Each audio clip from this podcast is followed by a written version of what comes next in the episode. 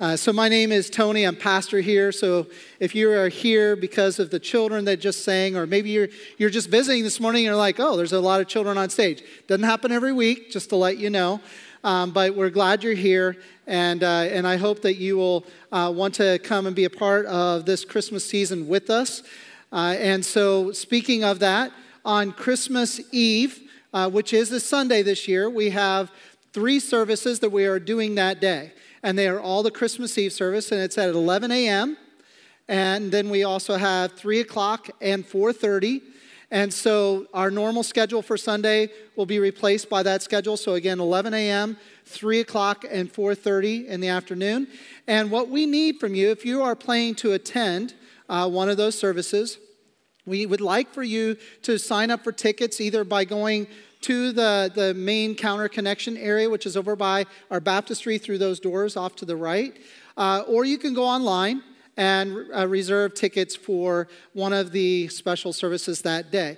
The reason for that is the attendance will be rather significant, and if everybody showed up at the same exact service, we would not be able to get everybody in the door, let alone the parking lot. So, uh, with that being said, it just helps us uh, when you reserve space for one of those services. We don't collect tickets at the door, uh, we only provide tickets for about 80% of the space. So, then that way people can show up that night that we're not aware of the tickets opportunity and can still get in the room. And so, by you doing that, your part, that helps us be able to welcome uh, as many people as possible on that day. Uh, also, uh, we aren't doing this service as normal as, as we typically would, but I just want to acknowledge that, that this is an opportunity for us to say, as part of our worship, we, we do offer our tithes and our offerings. And so there are many ways to give. We have boxes that are in the back on your way out the door, uh, but also we have, uh, you can text, you can also go to our website. And we only encourage this of those who call this their home church. If you would like, if you're a visitor, if you want to give, that's on you. But uh, just think that that's something that, as if this is your church, we, we would encourage you uh, to give to that end. This is also a special season where we're asking people to give above and beyond their tithe uh, to be able to help us add some parking in the spring.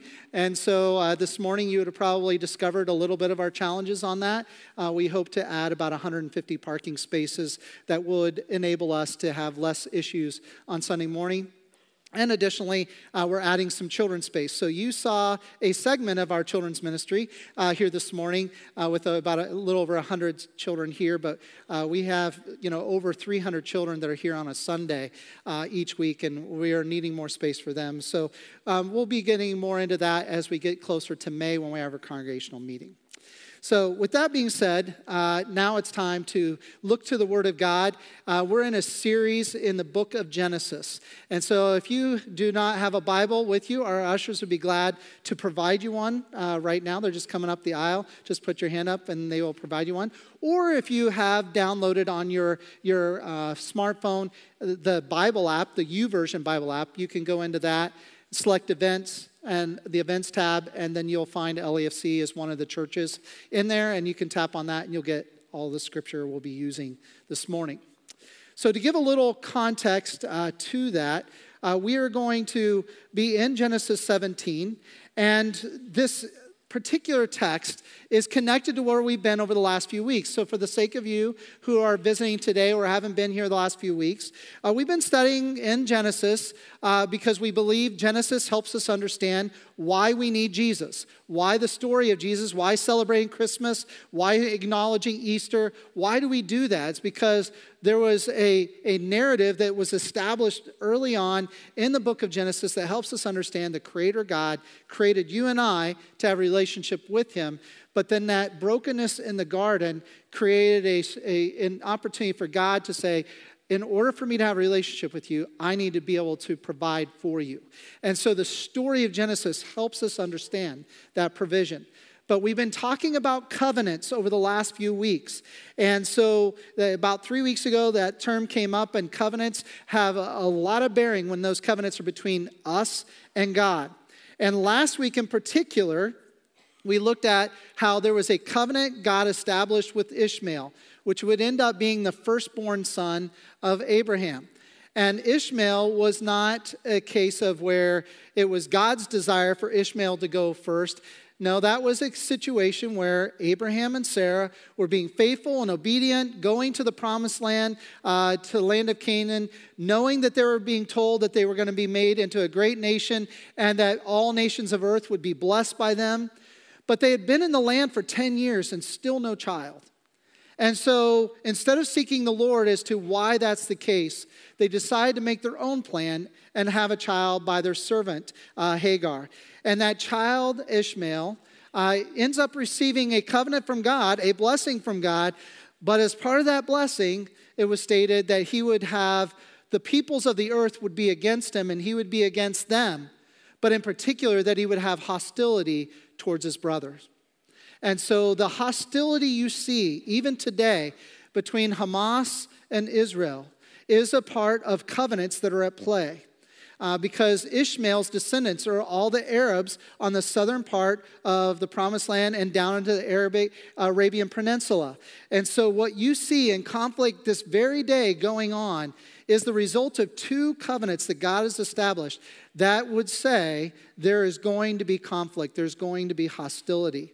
And so, how her approach to this, as we looked at last week, is we are called to bless Israel, but we are also called to pray for peace and that peace only comes by the message of the gospel. So we pray for peace for both the Jew and the Palestinian, that they would find that in Jesus and Jesus alone. And so that is our prayer. But going forward, we have to continue to understand these covenants a little bit more. So we're going to dive the, into them today. And I've asked some friends of ours from our church here, uh, Bill and Ann Fisher, to be reading our scripture out of John, Genesis 17.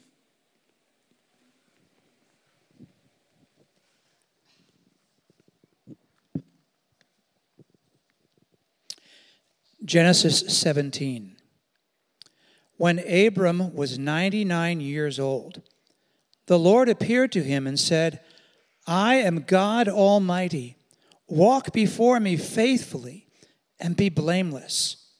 Then I will make my covenant between me and you and will greatly increase your numbers. Abram fell face down, and God said to him, as for me, this is my covenant with you. You will be the father of many nations. No longer will you be called Abram, your name will be Abraham. For I have made you a father of many nations. I will make you very fruitful. I will make nations of you, and kings will come from you. I will establish my covenant as an everlasting covenant between me and you and your descendants after you for the generations to come, to be your God and the God of your descendants after you. The whole land of Canaan, where you now reside as a foreigner, I will give as an everlasting possession to you and your descendants after you, and I will be their God then God said to Abraham, As for you, you must keep my covenant, you and your descendants after you, for the generations to come. This is my covenant with you and your descendants after you, the covenant you are to keep. Every male among you shall be circumcised. You are to undergo circumcision and it will be the sign of the covenant between me and you. For the generations to come, every male among you who is eight days old must be circumcised, including those born in your household or bought with money from a foreigner, those who are not your offspring, whether born in your household or bought with your money they must be circumcised. My covenant in your flesh is to be an everlasting covenant. Any uncircumcised male who has not been circumcised in the flesh will be cut off from his people. He has broken my covenant. God also said to Abraham, As for Sarai, your wife, You are no longer to call her Sarai. Her name will be Sarah. I will bless her and will surely give you a son by her. I will bless her so that she will be the mother of nations, kings of peoples will come from her. Abraham fell face down. He laughed and said to himself, Will a son be born to a man a hundred years old? Will Sarah bear a child at the age of 90? And Abraham said to God, If only Ishmael might live under your blessing. Then God said, Yes, but your wife Sarah will bear you a son, and you will call him Isaac. I will establish my covenant with him as an everlasting covenant for his descendants after him. And as for Ishmael, I have heard you. I will surely bless him. I will make him fruitful and will greatly increase his numbers. He will be the father of 12 rulers, and I will make him into a great nation. But my covenant I will establish with Isaac, whom Sarah will bear to you by this time next year. When he had finished speaking with Abraham, God went up from him. On that very day, Abraham took his son Ishmael and all those born in his household or bought with his money every male in his household and circumcised them, as God told him. Abraham was 99 years old when he was circumcised, and his son Ishmael was 13. And Abraham and his son Ishmael were both circumcised on that very day. And every male in Abraham's household, including those born in his household or bought from a foreigner was circumcised with him. This is the word of the Lord. Thank you. So, the word of the morning circumcision. It's not going to be the, the word that we focus in on, but to speak to what it re- implies and what it means. You know, I kind of was a little nervous when I was realizing the schedule of our series coinciding where there's going to be a lot of guests and that, that may have not heard where we've been in this series to then have all these children in the room and we're going to talk about this subject. Um, but let me just uh, ease your, your mind right now. We are not going to talk about what circumcision is in the sense of the physical realm. We're not going to describe or coach how it's to be done. And all I got to say is, praise the Lord, that is not my job like the priests of old. Um, so, although I did have a couple doctors come up to me and say to this morning and say, but it is our job. And so, uh, so for the doctors in the room that still have that job, God bless you. That, uh, with that being said, what we learn from this particular text is that there is a lot going on when God sends people out to do something based on a prompting of the Lord or a direction from the Lord, when they step out in faith, that there is always some aspect of the journey that becomes a challenge. And that it gets tested. Are you going to be faithful? And so when you look at the aspect of the covenants, because this is not the first time that God has spoken that he's making a covenant with Abraham, but this is where it's getting more description uh, to how it's going to play out. But God makes very clear that with covenants, he has an expectation. And that expectation is that, that it's a covenant relationship based on faithfulness that when anybody goes into a covenantal relationship with God or a covenant, covenantal relationship with another person, it is established as being that you are required by to be faithful in that covenant. When you look at verse 1 into verse 2, it says, it says, I am God Almighty, which is El Shaddai in Hebrew. I am God Almighty, walk before me faithfully and blamelessly. Then I will make between me and you a covenant. Uh, I'll make the covenant between you and me, and you will greatly increase in number. So, with that, in this text, what you see here is that God is saying that, okay, I've established this covenant with you. My requirement of you is to be faithful to it and to be faithful always till your final breath. And that God, as a covenantal God, expects that when you make covenant between Him and you, that you will be faithful like He is faithful. And that God expects that you treat covenants between Him similarly with where you treat human being con, con, uh, covenants between you and others. In fact, if we take lightly human covenant, then we'll take lightly a divine covenant. And God understands that that's a pattern that you and I have, is that we tend to want to minimize human covenants and try to lower it because we don't like absolutes. I mean, think about all the covenants that we make today. We take away the word covenant. And then we say, we call them contracts.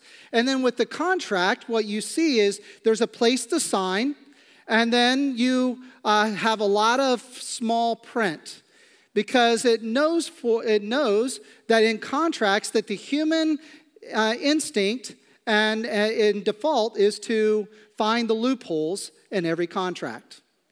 Which is why when we sign things, there is a lot of fine print to make sure you know there are no loopholes, that you understand fully what you are signing. So, we sign, but then not only that, there's such a concern for human dynamics that when we sign, that we argue away uh, our signing, that we then include notaries. Notaries then ask you a couple questions to make sure you understand what you're signing, making sure that it is indeed your signature and that you're of good mind and that you are indeed the person signing it. And then they can give their seal, they imprint it upon uh, that document, it's signed, it's now official. You are now contracted with whatever individual you're contracting with. Covenants are often established outside of written paper. They're usually built on just the word, but it's exalted, it's high, because covenant is a divine term. It's something God gives that says, when you make when I make covenant with you, I expect covenant back. So I'm going to be faithful to this covenant as I expect you to be faithful to the covenant with me. So Jesus in talking about such covenants, he speaks in Matthew chapter 5 in the Sermon on the Mount. He says, You know, when you come into agreement with someone, your word should be of such value that all you need to do is say the word yes, and that's sufficient. No qualifications of it, no small print, no need for a notary. That if you say yes, your yes is yes. The same with no. If you say no, your word of no means no. No qualifications needed, no small print needed to be added, no need for sealing it by some type of notary. God expects that type of relationship with each other. That when we say yes to each other or we say no to each other, that our words count. But where we still use the term covenant, and regularly so, is in the wedding ceremony. Think about it. When you are taking those vows, which again, Jesus speaks to vows, let your yeses be yeses and your noes, noes. You shouldn't need to take a vow in order to qualify yourself, but if you do, you better own the vow because God will be looking upon you to make sure you own your human vows. But when we take on the vow between husband and wife, you hear that sound of like, it's final. There is a covenant being established. And the call to faithfulness on both people's parts is as faithful in expectation as God has for himself, that he expects of you. That when you covenant with another human being, a man and a woman, when they come into that marital relationship, that covenant in God's eyes is to never be broken. In fact, in Matthew chapter 19, verse 6, what God has put together, let no man, no human being separate. So that's the level of covenantal expectation that God has when we take vows with one another. And furthermore, when we take vows with Him. Because when He covenants with us, He is all in. There is no qualification needed. His yes is yes, and His no is no. So he establishes this with Abraham here at the beginning, again stating, I will make my covenant with you. This covenant will be good.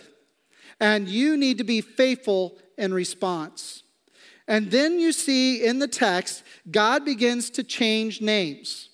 All right, so whenever God changes a human being's name or supplies a name to be given to a child, the name communicates a plan. So when you see Abram, which means exalted father, and it's changed to Abraham, which means father of many, there is something being said there. That clearly, this covenant, God's saying, I'm going to make you again a nation, and you're going to bless all nations. He is saying now, I am establishing it with more clarity that others will even know that this covenant with you by me changing your name. You're going to be the father of many. Now, at this point, he has one, one son. And we know that God has already established that Ishmael will be the father of 12. And so you can make the case that this has already happened. But God's going to communicate a much stronger plan than what comes through Ishmael. So he then begins to talk to Sarai, his wife. Sarai, your name, which means princess, which would be more in the form of a singular household. So if you are a male in this room and your husband and you have a wife uh, that you are married to, and you can say to her, You are my princess, you are my Sarah. That would be accurate. But that would be unique to you being able to say. When, when I mean, Sarai, that would be the same name for Sarah. But to say Sarah is to say, she is the princess of many. It, there are no restrictions to the form of Sarah. Sarai, singular household. Sarah, many. So now God's communicating something through that. Because what he's saying is Sarai is now going to be Sarah, princess of many. She too is going to be mother. Not through Hagar and not over Ishmael, but rather through her own son. And this son will be Isaac. And you see, in, when Isaac's name's given, it's communicating something as well. Because when Abraham's receiving this, this word, that at age 99, when he's hearing this word, and Sarah at the time being 90, they're being told the two of you are going to parent and have a child. A child's going to be conceived of the two of you. And you see immediately great reverence on Abraham's part, and he goes to his knees to laugh. Because it's like, this is impossible. This was so unbelievable to him that he had to go to his knees and just laugh. And Sarah too laughed because how is this possible that, to, that, that a 90 year old woman with a 99 year old husband, that she is going to be able to bear a child and give birth to a child? I mean, that just seems impossible. But with God, all things can become possible. And so, what did God do? You're going to have a child about a year from now at this same time. And you are going to name that child Isaac, which means he laughs.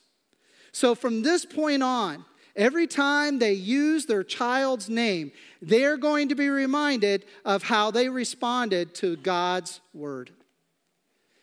Isaac, stop doing that. Oh, yeah.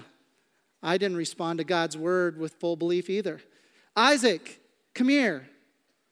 And the laughter reminder of the moment when they were told that 99 and 90 would be constant because it drew them back to the very moment when God said, You will have a child.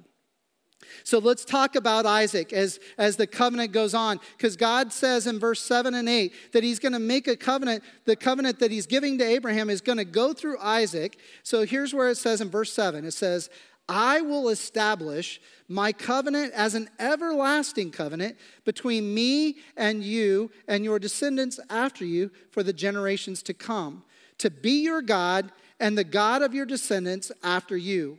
the whole land of Canaan, where now you reside as a foreigner, I will give you as an everlasting possession to you and your descendants after you, and I will be your God. All right, so important language is being used there. Now, this term everlasting really stands out to me from a verse that I grew up memorized out of John chapter 3, verse 16. For God so loved the world that he gave his one and only Son, that whoever believes in him will not perish, but have, if you go King James Version, everlasting life.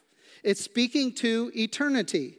So when you see this here, it's similar Hebrew term where it says that I am going to make a covenant with you that will go into eternity. That it will go beyond this life but into eternity. So how is this even possible that this covenant that is being made here is saying this is going to be an eternal covenant. And the land that you are on is going to be an eternal possession. Well, how is that possible? Well, for those of us that now live on this side of the cross, we can now see that through all the covenants that were established, that yes, even through the Davidic covenant, through him and through Solomon, and eventually a Messiah will come, and this Messiah, Jesus, was born of, of divine seed and therefore born without sin, and then comes into this world, lives as what Adam was supposed to live as, but didn't. He now makes it right, and then takes on the penalty that was due to Adam and all of Adam's descendants, and took it upon himself, thus becoming the perfect lamb, which we've talked about already in Genesis. He became the perfect lamb where his blood is a once and for all sacrifice. But what's the promise that Jesus offers through faith in that gift, in that act? It's eternal life. And so, what you see here is the eternal covenant being established with Abraham, is that this covenant of blessing will go from this life into eternity. And that will happen through the eternal one, Jesus Christ. And that's an incredible understanding that we now gain by going back to the beginning to understand where this idea of eternal life even comes from. And then, secondly, you got the land. How is the land a part of an eternal possession? Well, if you study in the eschatology side of things, or in other words, end times, you'll know that there's going to come at the end. In the book of Revelation, it talks about that God's going to wipe everything clean, but He's going to establish a New Jerusalem. And it says the New Jerusalem comes out of heaven where God's been preparing it for his bride. And it's going to be a beautiful new city. And he's going to establish it here on this earth. And I'm pretty confident that you can look from scripture. He's going to establish it where the old Jerusalem used to be. Therefore, making the land of Canaan an eternal possession, part of the blessing that has come through Abraham into eternity.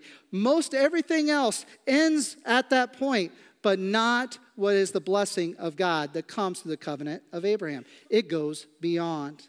And this is so important for us to understand that God's covenants are established and he will be faithful to them. And then when he says something like everlasting, you can guarantee it will happen. Even though our minds may not fully understand it or appreciate it, God will bring it to fruition. And for those of us that understand Jesus, we get it. It's like, now we understand how these covenants can become everlasting. But let's continue on. So, God's communicated uh, that He expects faithfulness from us in these covenants. And so, He said this to Abraham You've got to be faithful. I want you to be faithful. I'm going to be faithful, but I want you to be faithful to this. There are, I want your yeses to be yeses. I want your no's to be no's. I want you to be true at your word. And I want you to live this out. But I want to give you reminders I want to seal this covenant where you are reminded that you are called into a covenantal relationship with me, which is then when he gives the, uh, the act of circumcision. But we need to understand that when he gives that act, he is saying that covenants are usually sealed by a sign as testimony of absolute submission to its demands. Let me say that again. Covenants are sealed, usually by a sign, as a testimony of absolute submission to its demands. So God wants to seal this covenant with Abraham. He wants to give something to them that it will then create an absolute submission, a, a, a heart commitment to something that had been established between him and God. Now, why is this idea of circumcision important then as a means of sealing? Because it's true that it doesn't take long for one generation to the next that the generation that comes after forgets the lessons learned by the generation before. Look at our own country as an example. For the generations that, that were a part of the revolution, the, the war for independence. When, when you look at the, the, the, what, the cost given to become a nation, those generations that were so close to that were so committed to that union. And then when slavery became a divisive point, so much more blood was spilt so that this nation can be, can be continued to go on with the ideals that are established in the Constitution. And, and so people were then very committed to that. But as generations get away from these major conflicts, the commitment and the appreciation gets lesser and lesser because the cost has been nil on their part. Today, the amount of commitment to us as a nation by our own citizens, people that were born here, is probably at an all time low. Because again, when, you've, when it's cost you nothing, why are you in? So, too, that's a human dynamic. That's not unique to the United States. It's a human dynamic. The book of Deuteronomy, you could summarize its purpose by this they have just spent all these years in Egypt becoming a bigger and powerful nation. Now they're transitioning from that nation of Egypt into the promised land. And for 40 years, they're in the desert because of unfaithfulness to the, covenant with God. And so God makes them wait, but they learn a lot of things in that wilderness. And then God gives the book of Deuteronomy to prepare them to go into the promised land, but specifically to prepare the generations that did not learn the lessons of the desert. Very specifically, God gives what He gives in the book of Deuteronomy to help those who were not alive in the desert, who are yet to be born, to know the things that, that their grandparents had learned in the desert so that they will not be forgotten. So, too, are these covenants when they are sealed by some kind of sign. It is a teaching moment to make sure it's never forgotten why we do this and where this covenant comes from. It's a new opportunity to teach the covenant anew with the next generation so that they will never forget what covenant they are under. That's what circumcision's about. On the eighth day, when a Jewish child uh, has been born, on their eighth day, that circumcision happens for that male child. And it's a moment of that parent to be able to say, We acknowledge the covenant with Yahweh, with God. And we will raise this child to know who Yahweh is and to serve him relationally. And that this mark is our covenant with God to show that we are in submission to that covenant but true, even in Israel. The idea of circumcision goes, and often it's just a physical act with the heart far from what it means. And so when God desires to have a covenant with a, re, a, covenantal relationship with you and I, he wants this to be something where it's not just physical, it's spiritual. It's the depth of your being. I want to read something out of Romans chapter 2, and it'll be on your screens.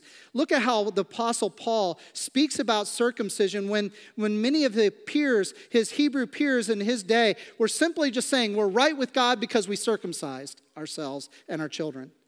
And he says, It's not just a physical act. So here's what he says The one who is not circumcised physically, yet obeys the law, will condemn you, who, even though you have the written code and circumcision, are a lawbreaker. A person is not a Jew who is only outwardly, nor is circumcision merely outward and physical. No, a person who is a, a person is a Jew who is one inwardly, and circumcision is circumcision of the heart by the Spirit, not by just the written code. Such a person's praise is not from other people, but from God. So, Paul says this there is nothing magical about the physical act of circumcision that circumcision that somehow that if you circumcise your child or you yourself are circumcision that all of a sudden you have greater favor than somebody who is not circumcised. No. He says, the one who obeys me, the one who is faithful to me, they understand what the heart of the matter is. It's the circumcision of the heart that matters. The physical part of circumcision is a reminder to the heart. It's not in and of itself the rightfulness or righteousness of God. It is the reminder that our heart is yielding to a greater covenant with God. So, wholehearted obedience to the Lord and faithfulness to the Lord is what the Lord is looking for. And circumcision is the reminder that we're in that covenantal relationship. So, then, how do we speak of these things as Gentiles? Or, how do we speak of these things post the cross? Because there's no uh, primary uh, overriding drive that as Gentiles come to faith that they must all of a sudden be uh, circumcised. So, what is going on that we need to respond? How do we respond to God's covenants today?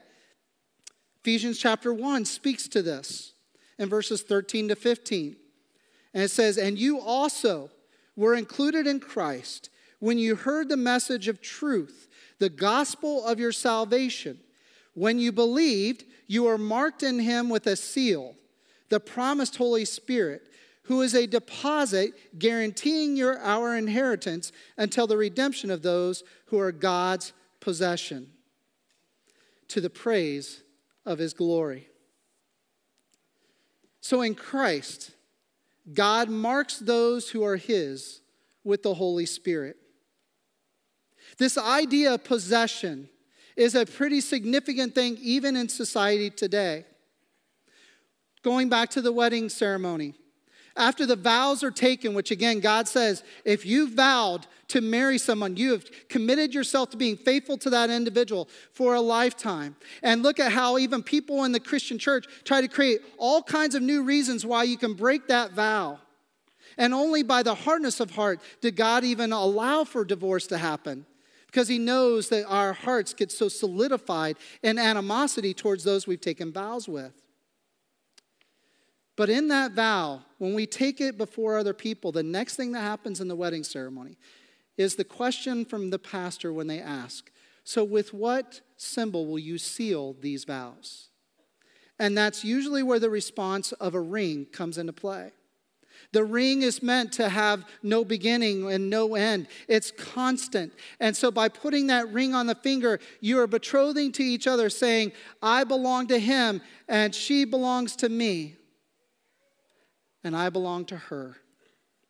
That that possession of each other. They become one and they seal it together. And it's a testimony that when they go out in society, that when somebody sees a ring, they know they have covenanted with somebody else. They are not available. They are not available for courtship any longer. They are betrothed. They are committed. They are covenanted with someone else. So, in the same way, when we become a believer in Jesus Christ, we become committed, we become betrothed to Him. And I believe that there are, are four things that I think happen in this moment at the point where faith gives us new birth and life in Christ. Because when we believe and we trust in Him and His work on, done on the cross, then He gives us this Holy Spirit, as it says in Ephesians 1, and marks us and seals us as there's now a new covenant established with us that we now, first thing being, we belong to Him that when He puts His Holy Spirit on us as a seal, it says it becomes a deposit guaranteeing our inheritance until the redemption of those who are God's possession. So when the Holy Spirit comes upon us upon faith,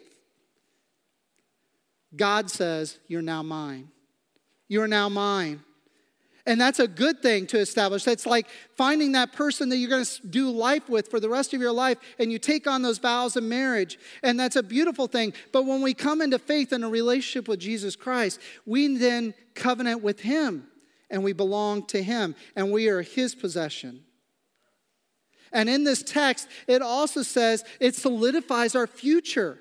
When we come into a covenant relationship with Him, we come into an eternal, an everlasting covenant as it is with Abraham. So we join in Abraham's covenant of everlasting commitment. So that when we come into that relationship, that when this life ends for us, it continues on because we have life in Jesus. We have eternal life in Him. And so that Spirit being upon us, when we come before God, the Spirit's marking of us says, we get entrance into the kingdom of heaven. We are his possession. We belong to him. And so, therefore, we, it solidifies our future. But then there's another aspect to this that's beautiful. We know that Satan and his kingdom is live and active today. And when and Satan can see the spiritual realm and the physical realm. We can see evidences of the spiritual realm, but we primarily see the physical realm. So when Satan sees somebody marked and sealed with the Holy Spirit, he knows that you are God's possession. And therefore, there is a severe limitation as to what he can do to harm you and hinder you.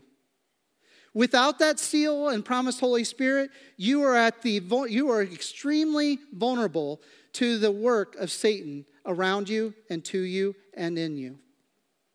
But as soon as you become God's possession and you're indwelled by the Holy Spirit, you are now God's possession, and that is off limits to Satan's kingdom. And that is comforting. So not only are we sealed into a covenant that began and was first announced to Abraham, but we're now sealed as possession of God so that Satan no longer has authority to operate over your life. And lastly, I think the fourth thing that happens when, when the Holy Spirit marks us and seals us as part of this covenant agreement between us and God is that He then gives us the power to advance the work of God, to advance His kingdom. You see, we don't just get marked by God's Holy Spirit so that we can build our kingdoms. No, we're marked by the Holy Spirit so that we can advance his kingdom. His name becomes greater because we bear his name. So, the question that naturally leads me to be asked at this point is Have you experienced the work of the Holy Spirit in your life? Have you given your life to Jesus and God then placed His Holy Spirit in you to change you, to transform you, and to make you into a different person? The evidence of the Spirit being in you is that when you do things that don't bring glory to God, there's that conviction. There is that, that pointing, you should be going a different direction. And that's a work that you know is a work of the Spirit, not the flesh. So you must believe and entrust yourself to the Lordship of Christ in order to be marked by the Holy Spirit. Secondly, when we are given that Holy Spirit, then God empowers us to be faithful to his covenants. Then we can walk in faithfulness and be able to honor him as he is hope. And when we break covenant with him and we, we, we make mistakes, then that same Holy Spirit can convict us and cause us to repent and to cause us to confess and to work away from that sin and go back toward God. And lastly, my question to you in regards to the Holy Spirit the Holy Spirit does not consider the earth his home. He doesn't. Heaven is his home. And so if the Holy Spirit's in you, it's never going to let you settle and feel like this is home. This earth, we are just meant to be sojourners here. Aliens and strangers, as, as Peter calls it. Because God's making a home that is everlasting and eternal and He's making that place for us even right now. So, for those who are filled with the Holy Spirit, we long for something greater. We can enjoy life here on this earth. I'm in no rush to leave this earth, but I'm also not feeling as if this earth feels like it's completely my home. It feels imperfect, it feels, it leaves me wanting. And that's the work of the Spirit in me. So, in the same way, that circumcision reminded Abraham and his descendants that they are in a covenantal relationship with God. so too Jesus understood that when the new covenant is established by his blood, that we were going to have a tendency to forget from generation to generation the work he had done. So he gave us what we call communion or the Lord's Supper. So that as we receive the blessedness of the work of the Holy Spirit in our lives and we enter into that covenant relationship with Jesus, a new covenant, then we are given the opportunity to pass this on and remember and give an opportunity for teaching of generations coming after us, after us, the work that Jesus has done. Look at what is said by Paul, the Apostle Paul in referring to that night in 1 Corinthians 11. For I received from the Lord what I also pass on to you. The Lord Jesus, on the night he was betrayed, took bread, and when he had given thanks, he broke it and said, This is my body, which is for you. Do this in remembrance of me. In the same way, after the supper, he took the cup, saying, This cup is the cup of the new covenant in my blood. Do this whenever you drink it in remembrance of me. For whenever you eat this bread and drink this cup, you proclaim the Lord's death until he comes. So, in this moment, we're going to make sure that we don't forget the lessons learned upon the cross and that we will be able to pass on to the next generation. Each time we take communion, it's a teaching moment to tell them Jesus has paid the price that could not be paid by us. And he brings us into relationship with the Father God. And this is a new covenant by his blood. And we do this as a proclamation. So if you have given your life to Jesus Christ and you call him Lord and Savior, you are welcome to participate in communion with us, even if this is not your home church. But if you have not given your life to Jesus, then I would ask you to refrain. You are welcome to give yourself to Jesus now and then participate with us. But if you feel like you're not ready to make that decision, we would ask you to refrain and learn with us about this beautiful covenant. Having said that, I'm now going to allow you an opportunity to prepare your hearts. If you do not have the cup, uh, that you took, they were able to get on your way in the door. The ushers are now available in the aisles, and they'll be able to provide you one if you were not able to get it on your way in. So now prepare your hearts for this moment of remembering.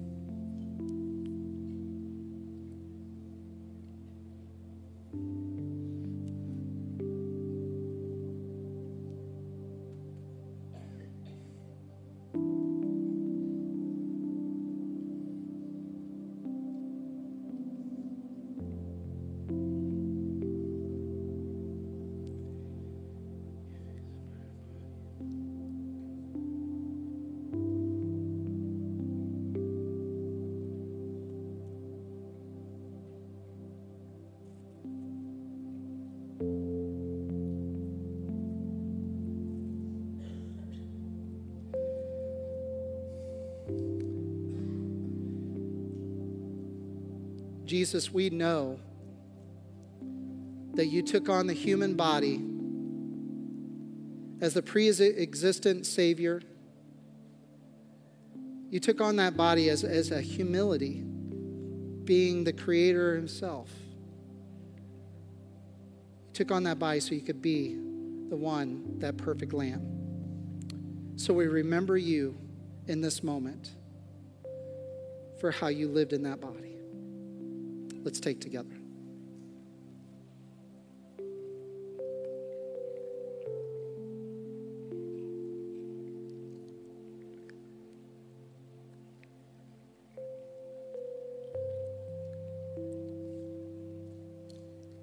Sometime later at the table,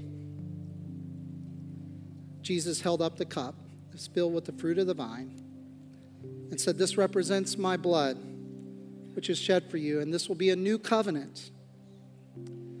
And we will take this cup and we'll keep doing so until he returns.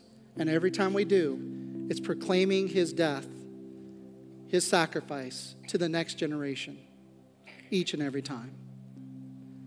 In faithfulness, because he is yet to return, we take now.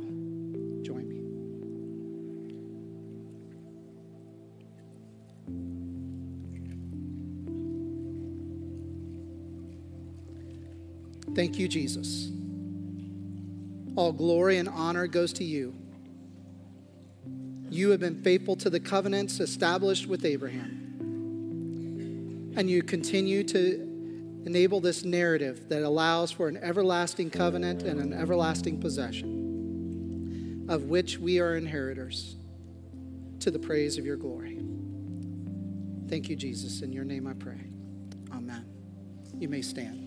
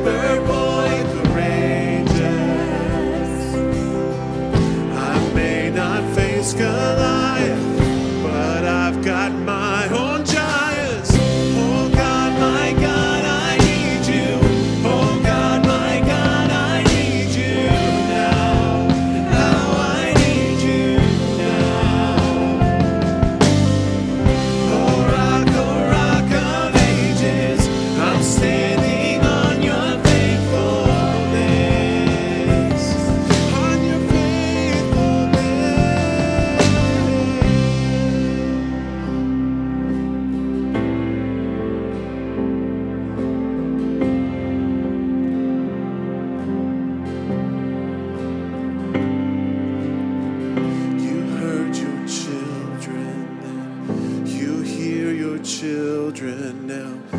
You are the same God. You are the same God. You answered prayers back then, and you will answer now. You are the same God. You are the same.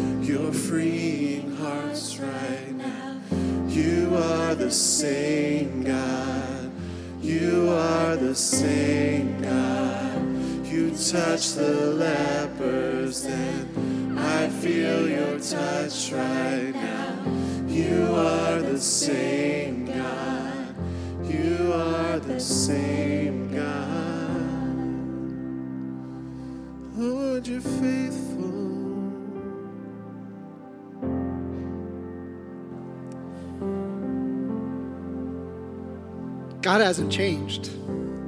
He's still the covenantal God that said what he said to Abraham, what he said to Isaac, what he'll say to Jacob, where we'll learn that in a few weeks, what he said to Ishmael and Hagar. The things he spoke are going to happen and are happening. His character has not changed.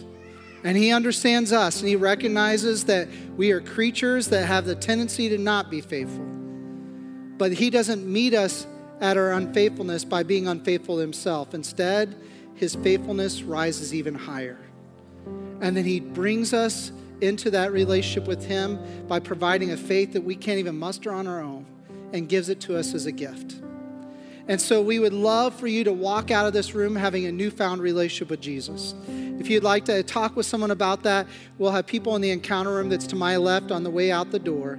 And would be glad to have somebody, uh, there's somebody who'll be there that'll be glad to share with you about Jesus. And if you came in here this morning and you're just going through the motions of the season, you need to stop and just look and say, God, you are faithful. You are faithful. And forgive me for not proclaiming your name, but maybe being too much about my own name. And humble yourselves, lest God chooses to humble you. This is a privilege we have to bring the name of Jesus in a season called Christmas, where we can proclaim the coming of the Christ child that had been told as part of the covenants established by God with Israel. And then we are part of the recipients of that. And so we celebrate this season in acknowledgement of a covenantal God and therefore as faithful people. Amen.